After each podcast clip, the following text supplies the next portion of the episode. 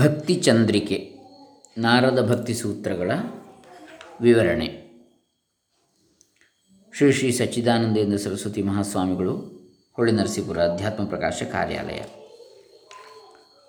ಇದು ವೇದಾಂತವನ್ನು ಈಗಾಗಲೇ ಪ್ರವೇಶ ಮಾಡಿರುವವರಿಗೆ ಅಂಥೇಳಿ ವರ್ಗೀಕೃತವಾದ ಅಧ್ಯಾತ್ಮ ಪ್ರಕಾಶ ಕಾರ್ಯಾಲಯ ಡಾಟ್ ಆರ್ಗ್ ಈ ವೆಬ್ಸೈಟ್ನಲ್ಲಿ ವರ್ಗೀಕೃತವಾದ ಈ ಎರಡನೇ ವರ್ಗದ ಕೃತಿಗಳಲ್ಲಿ ಇಪ್ಪತ್ತನೆಯದು ಭಕ್ತಿ ಚಂದ್ರಿಕೆ. ಓಂ ಶ್ರೀ ಗುರುಭ್ಯೋ ನಮಃ. ಹರಿ ಓಂ ಶ್ರೀ ಗಣೇಶಾಯ ನಮಃ.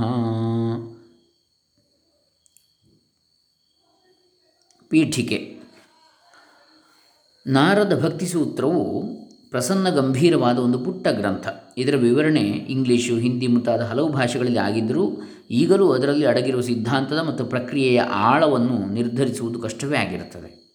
ಈ ಗ್ರಂಥವು ಅನುಭವ ಪ್ರಧಾನವಾದ ಅಧ್ಯಾತ್ಮ ಗ್ರಂಥವೆಂಬುದು ಮೇಲೆಯೇ ಕಾಣುತ್ತಿದ್ದರೂ ಹಲವರು ಬೇರೆ ಬೇರೆ ಸಿದ್ಧಾಂತಗಳನ್ನು ಸೂತ್ರ ಅಕ್ಷರದ ಆಧಾರದಿಂದ ತೆಗೆಯಲು ಪ್ರಯತ್ನಿಸಿರುತ್ತಾರೆ. ವೇದಾಂತ ಪ್ರಸ್ಥಾನ ತ್ರಯವೆಂದು ಪ್ರಸಿದ್ಧವಾಗಿರುವ ಉಪನಿಷತ್ತುಗಳು, ಭಗವದ್ಗೀತೆ ಮತ್ತು ಬಾದರಾಯಣ ಸೂತ್ರ ಇವುಗಳೇ ಅಲ್ಲದೆ ಶ್ರೀಮದ್ ಭಾಗವತ, ವಿಷ್ಣು ಪುರಾಣ ಮುಂತಾದ ಭಕ್ತಿ ಪ್ರಧಾನವಾದ ಗ್ರಂಥಗಳನ್ನು ಅವಲೋಕನ ಮಾಡಿದ ಬಳಿಕ ನನಗೆ ಈ ಗ್ರಂಥದ ಬಗ್ಗೆ ಅರ್ಧ ಶತಮಾನದ ಹಿಂದೆಯೇ ಉಂಟಾಗಿದ್ದ ಅಭಿಪ್ರಾಯಕ್ಕೆ ಈಗಲೂ ಈ ಸೂತ್ರ ಸಂದರ್ಭವು ಹೊಂದಿಕೆಯಾಗಿದೆ ಎಂಬ ತೀರ್ಮಾನವು ದೃಢತರವಾಗಿರುತ್ತದೆ ಅಂತೇಳಿ ಹೇಳ್ತಾರೆ ಶ್ರೀ ಶ್ರೀ ಸಚ್ಚಿದಾನಂದ ಸರಸ್ವತಿ ಸ್ವಾಮಿಗಳವರು, ಹೊಳೆ ನರಸೀಪುರ.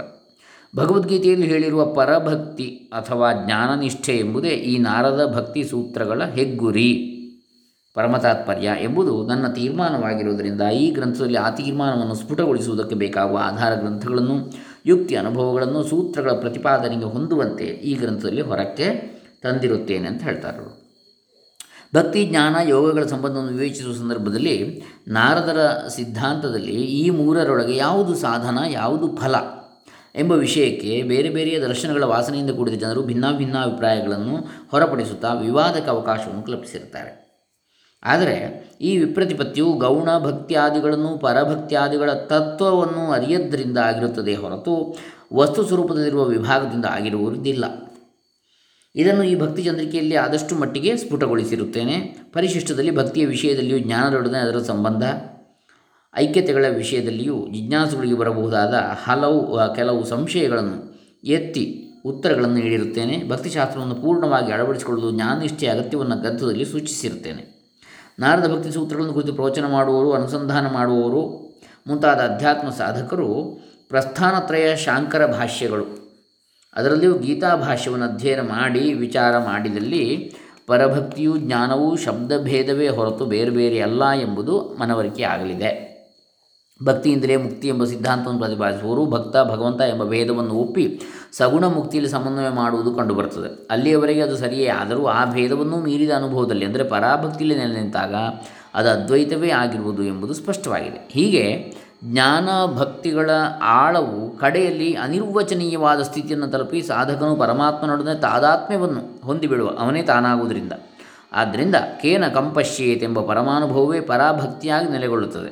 ಈ ನಿಜವನ್ನು ಮನಗಾಣುವ ಗುರಿಯನ್ನು ಇಟ್ಟುಕೊಂಡೇ ಈ ನಾರದ ಭಕ್ತಿ ಸೂತ್ರಗಳನ್ನು ವಿಚಾರ ಮಾಡಿದರೆ ಸೂತ್ರಕಾರರ, ಅಂದರೆ ನಾರದರ, ನಾರದ ಮಹರ್ಷಿಗಳ, ದೇವರ್ಷಿ ನಾರದರ ಹಾರ್ದಿಕವಾದ, ಅಂದರೆ ಹೃದಯಪೂರ್ವಕವಾದ ಅಭಿಪ್ರಾಯವನ್ನೇ ನಾವು ಮನಗಂಡಂತೆ ಆಗ್ತದೆ. ಆಗ ಜ್ಞಾನ ಭಕ್ತಿಗಳ ಭೇದವು ಅಳಿದು ಎರಡೂ ಪರ್ಯಾಯ ಪದಗಳಾಗಿ ಅಧ್ಯಾತ್ಮವಿದ್ಯೆಯ ಮಜಲನ್ನು ತಲುಪಿದವರು ಆಗ್ತೇವೆ. ಈ ಗ್ರಂಥವನ್ನು ಪಠಿಸುವ ವಾಚಕರಿಗೆ ಭಗವಾನ್ ನಾರದರ ಅನುಗ್ರಹದಿಂದ ಇಂತಹ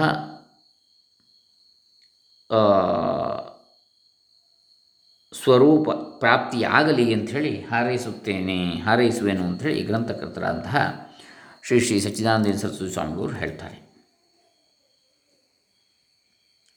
ಅಂದರೆ ಭಕ್ತಿ ಜ್ಞಾನಗಳಲ್ಲಿ ಭೇದ ಇಲ್ಲ ಎನ್ನತಕ್ಕಂಥದ್ದು.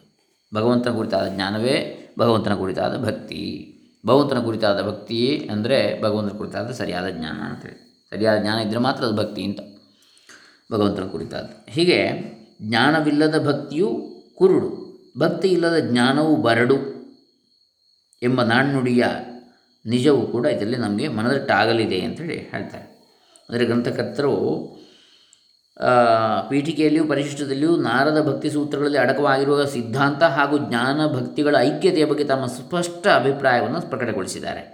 ಶ್ರೀ ಶಂಕರ ಭಗವತ್ಪಾದರ ವೇದಾಂತ ಸಿದ್ಧಾಂತದೊಡನೆ ಭಕ್ತಿಯನ್ನು ಸಮನ್ವಯಗೊಳಿಸಿ ಅದರ ವೈಶಿಷ್ಟ್ಯವನ್ನು ಉಜ್ವಲಗೊಳಿಸಿರುತ್ತಾರೆ. ಈ ಜ್ಞಾನಭಕ್ತಿಗಳ ಪವಿತ್ರ ಸಂಗಮವನ್ನು ವಿದ್ವಾಂಸರು ಜಿಜ್ಞಾಸರು ಅವಲೋಕಿಸಿ ಅನುಭವಗಮ್ಯವಾಗಿ ಮಾಡಿಕೊಂಡಲ್ಲಿ ಅಧ್ಯಾತ್ಮ ವಿದ್ಯೆಯ ಹಿರಿಮೆಯನ್ನು ಎತ್ತಿ ಹಿಡಿದಂತಾಗಿ ಮತಭೇದಗಳ ನಿರಾಸವಾಗಲಿದೆ ಅಂತೇಳಿ ಇಲ್ಲಿ ಹೇಳ್ತಾರೆ ಪ್ರಕಾಶಕರು.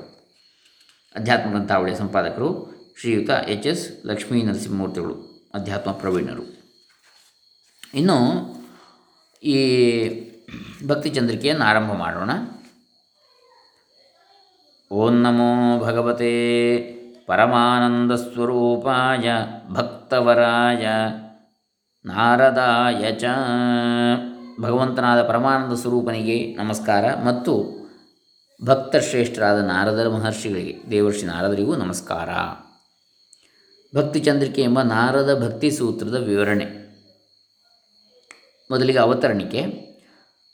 ಅದೃಶ್ಯೋಪಿ ಸ್ವಭಕ್ತಾನಾಂ ದೃಶ್ಯೋ ಭವತಿ ಯಃ ಸದಾ ಅಚಿಂತ್ಯ ಮಹಿಮಾನಂ ತಂ ಆಶ್ರಯೇ ಭೀಷ್ಟ ಸಿದ್ಧಯೇ.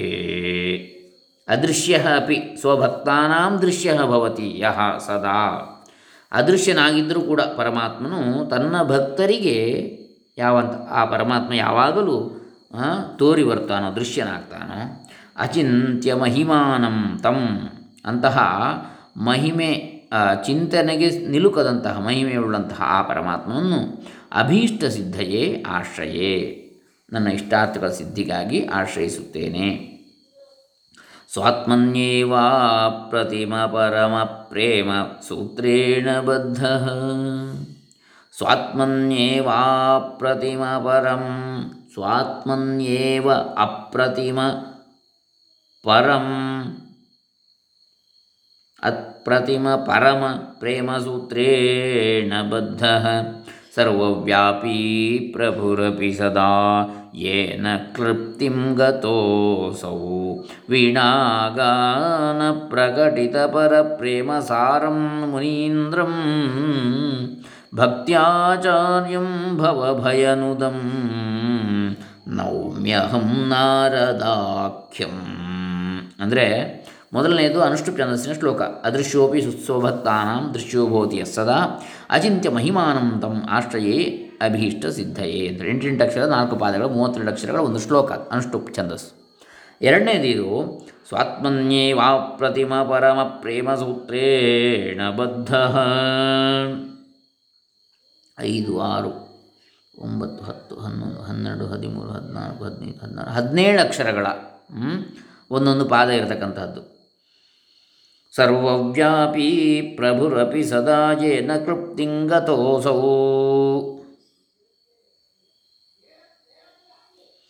ವೀಣಾಗಾನ ಪ್ರಕಟಿತವರ ಪ್ರೇಮ ಸಾರಂ ಮುನೀಂದ್ರಂ ಭಕ್ತ್ಯಾಚಾರ್ಯಂ ಭವಭಯನುದಂ ನೌಮ್ಯಹಂ ನಾರದಾಖ್ಯಂ.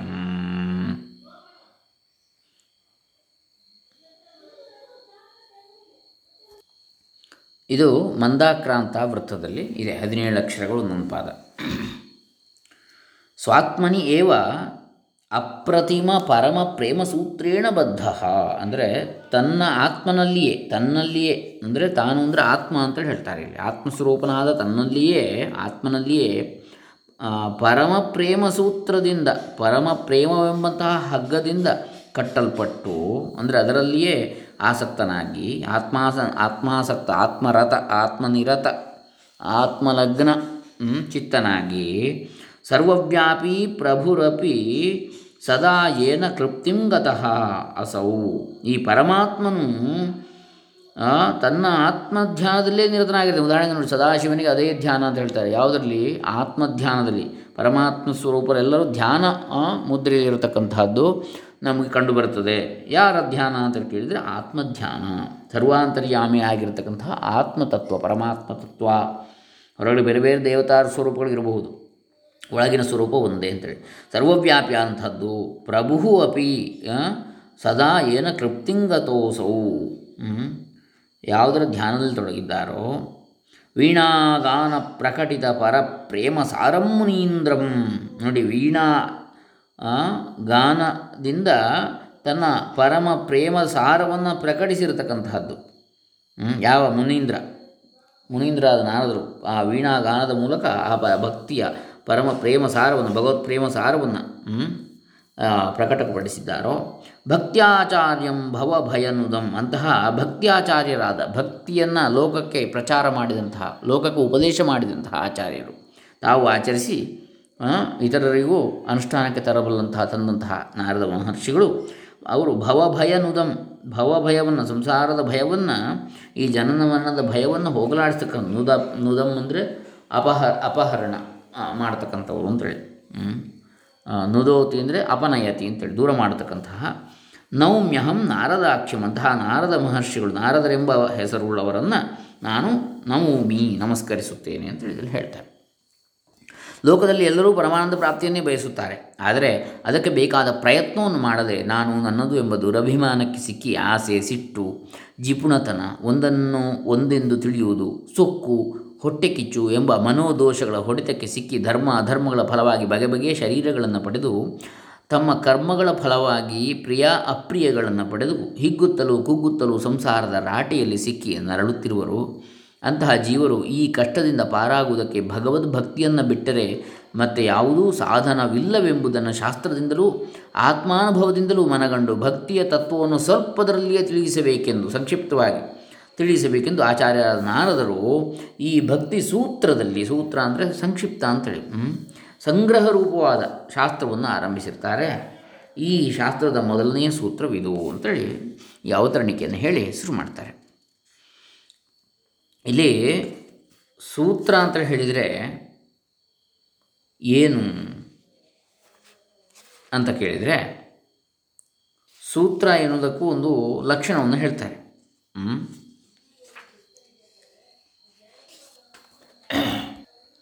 ಅಲ್ಪಾಕ್ಷರಂ ಅಸಂದಿಗ್ಧಂ ಸಾರವದ್ ವಿಶ್ವತೋಮುಖಂ ಅಸ್ತೋಭಂ ಅನವದ್ಯಂಚ ಸೂತ್ರಂ ಸೂತ್ರವಿದೋ ವಿದುಹು ಅಂತೇಳಿ. ಅಂದರೆ ಅಲ್ಪಾಕ್ಷರವುಳ್ಳದ್ದು ಸೂತ್ರ ಅಂತ ಹೇಳಿದರೆ ಕಡಿಮೆ ಅಕ್ಷರಗಳಲ್ಲಿ ಮಾಡಿದಂಥದ್ದು.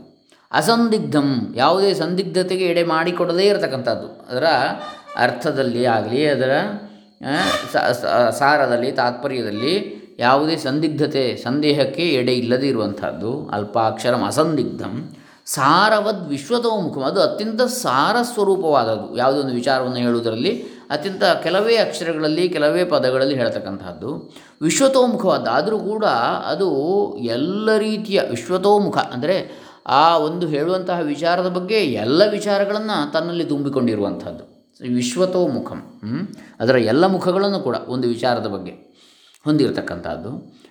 ಅಸ್ತೋಭಂ ಅನವದ್ಯಂಚ, ಹಾಗೆ ಅದು ಅಸ್ತೋಭವಾದದ್ದು ಅಂದರೆ ವ್ಯರ್ಥ ಮಾತುಗಳಲ್ಲ ಅಂಥೇಳಿ ಅದು ಅಸ್ತೋಭ ಅಂಥೇಳಿ ಹೇಳಿದರೆ, ಸ್ತೋಭ ಅಂದರೆ ಯಾವುದೇ ಛಂದಸ್ಸಿನ ಪೂರ್ತಿಗಾಗಿಯೋ ಯಾವುದೋ ಅಕ್ಷರಗಳನ್ನು ಅದರಲ್ಲಿ ಸೇರಿಸಿರಬಾರ್ದು ಅಂಥೇಳಿ ಅರ್ಥ.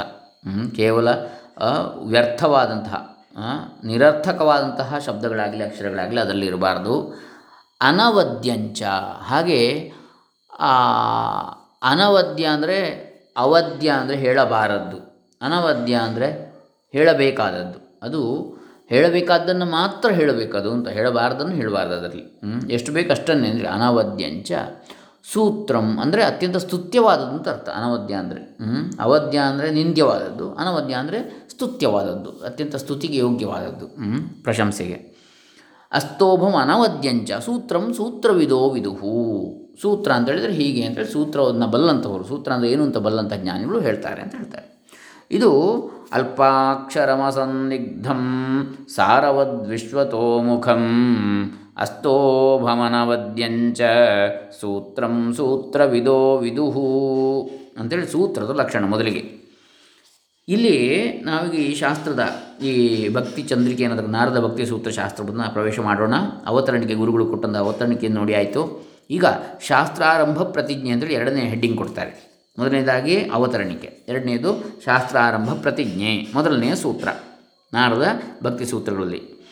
ಅಥಾತೋ ಭಕ್ತಿಂ ವ್ಯಾಖ್ಯಾಸ್ಯಾಮಃ, ಆದ್ದರಿಂದ ಈಗ ಆದ್ದರಿಂದ ಭಕ್ತಿಯನ್ನು ವಿವರಿಸುವೆವು.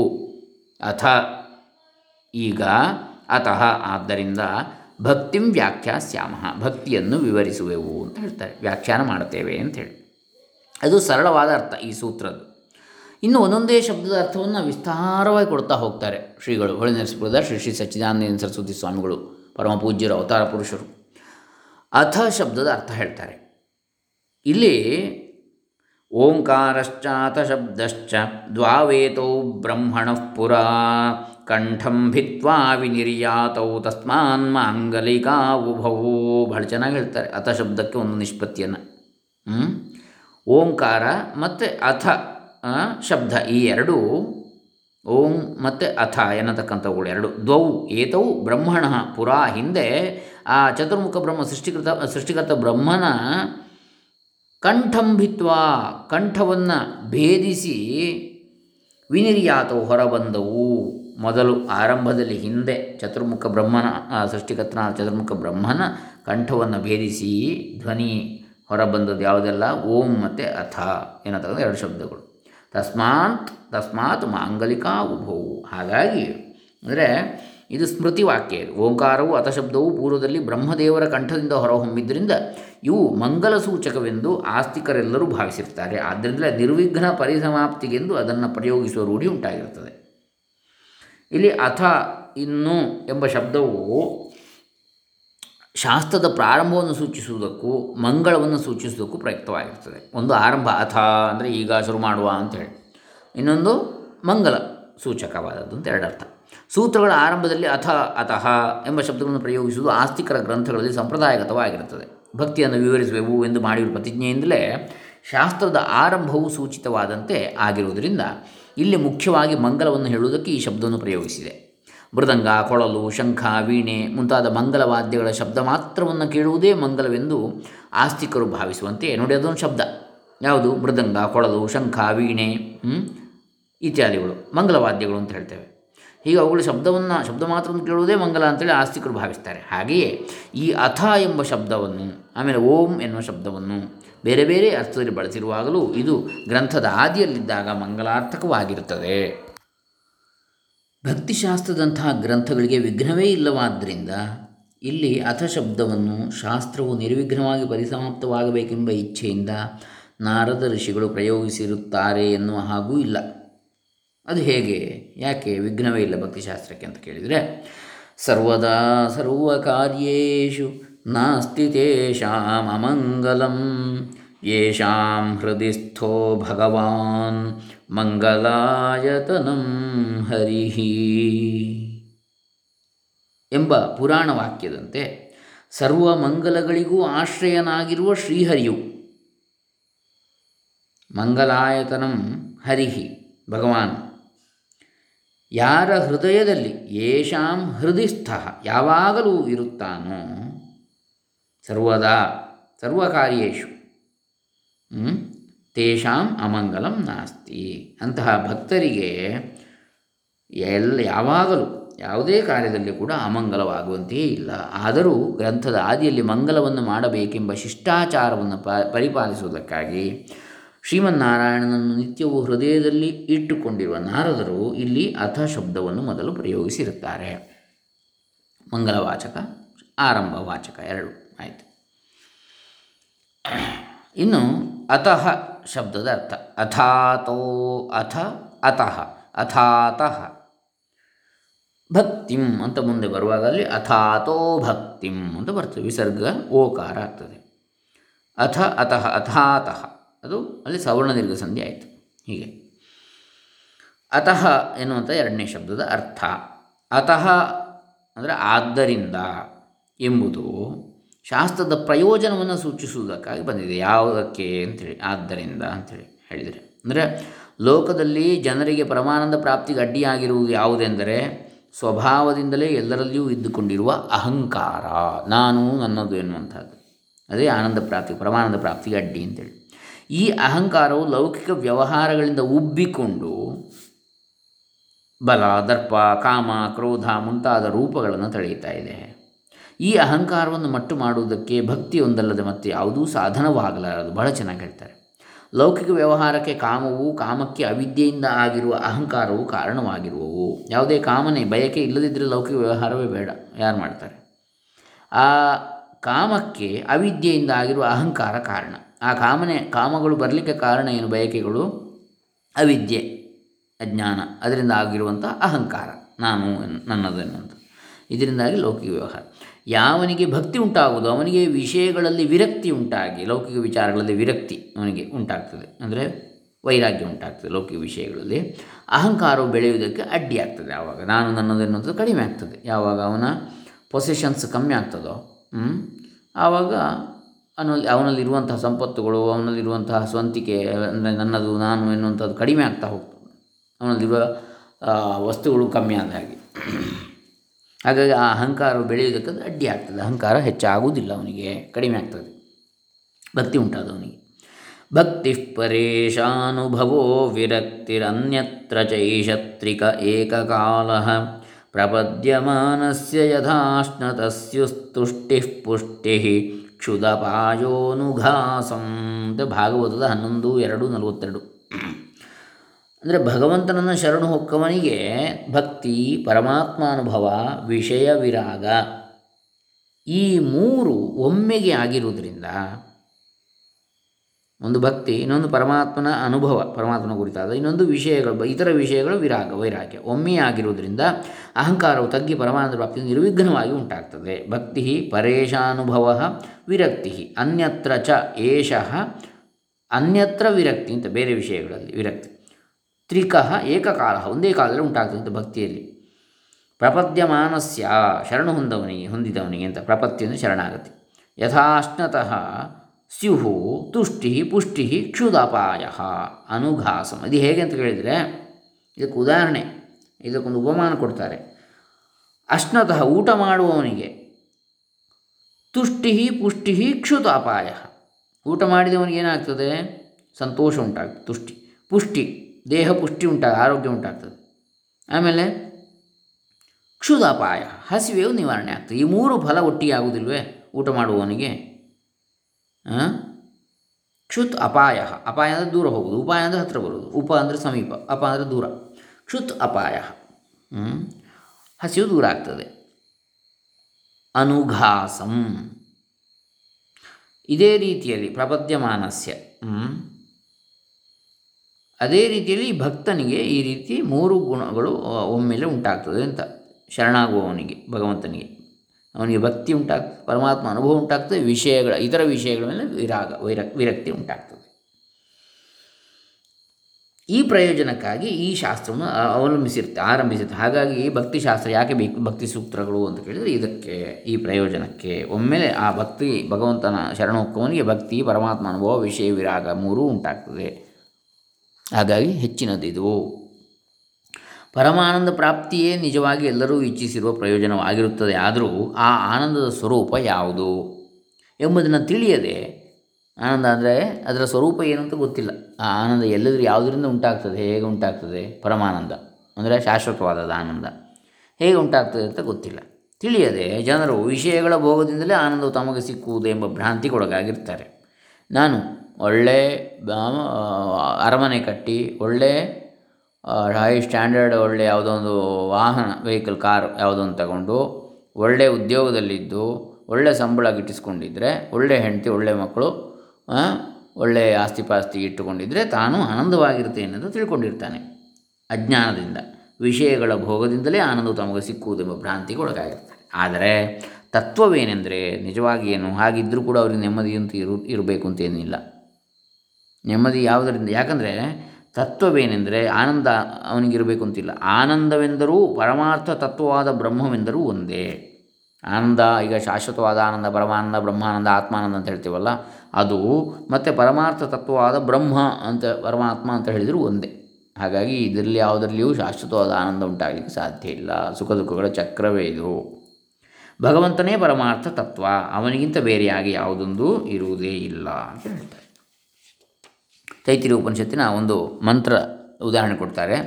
ಆನಂದೋ ಬ್ರಹ್ಮೇತಿ ವ್ಯಜಾನಾತ್ ಆನಂದಾಧ್ಯೇವ ಖಲ್ವಿಮಾನಿ ಭೂತಾನಿ ಜಾಯಂತೆ ಆನಂದೇನ ಜಾತಾನಿ ಜೀವಂತಿ ಆನಂದಂ ಪ್ರಯಂತ್ಯಭಿಸಂವಿಶಂತೀತಿ ಅಂತ ಬರ್ತದೆ. ಅಂದರೆ ಭೃಗು ಎಂಬಾತನು ತಂದೆಯ ಬಳಿಗೆ ಹೋಗಿ ಪರಮಾರ್ಥ ತತ್ವವಾದ ಬ್ರಹ್ಮವು ಯಾವುದು ಅದನ್ನು ನನಗೆ ಹೇಳಿಕೊಡಬೇಕು ಎಂದು ಕೇಳಿಕೊಳ್ಳಲಾಗಿ ತನ್ನ ತಂದೆಯಾದ ವರುಣನ ಬಳಿಗೆ. ಭೃಗುರು ವೈ ವಾರುಣಿಹಿ ಭೃಗು ಅಲ್ಲಿಯಲ್ಲಿ ಬರ್ತದೆ ಐತಿರುಪನಿಷತ್ತು.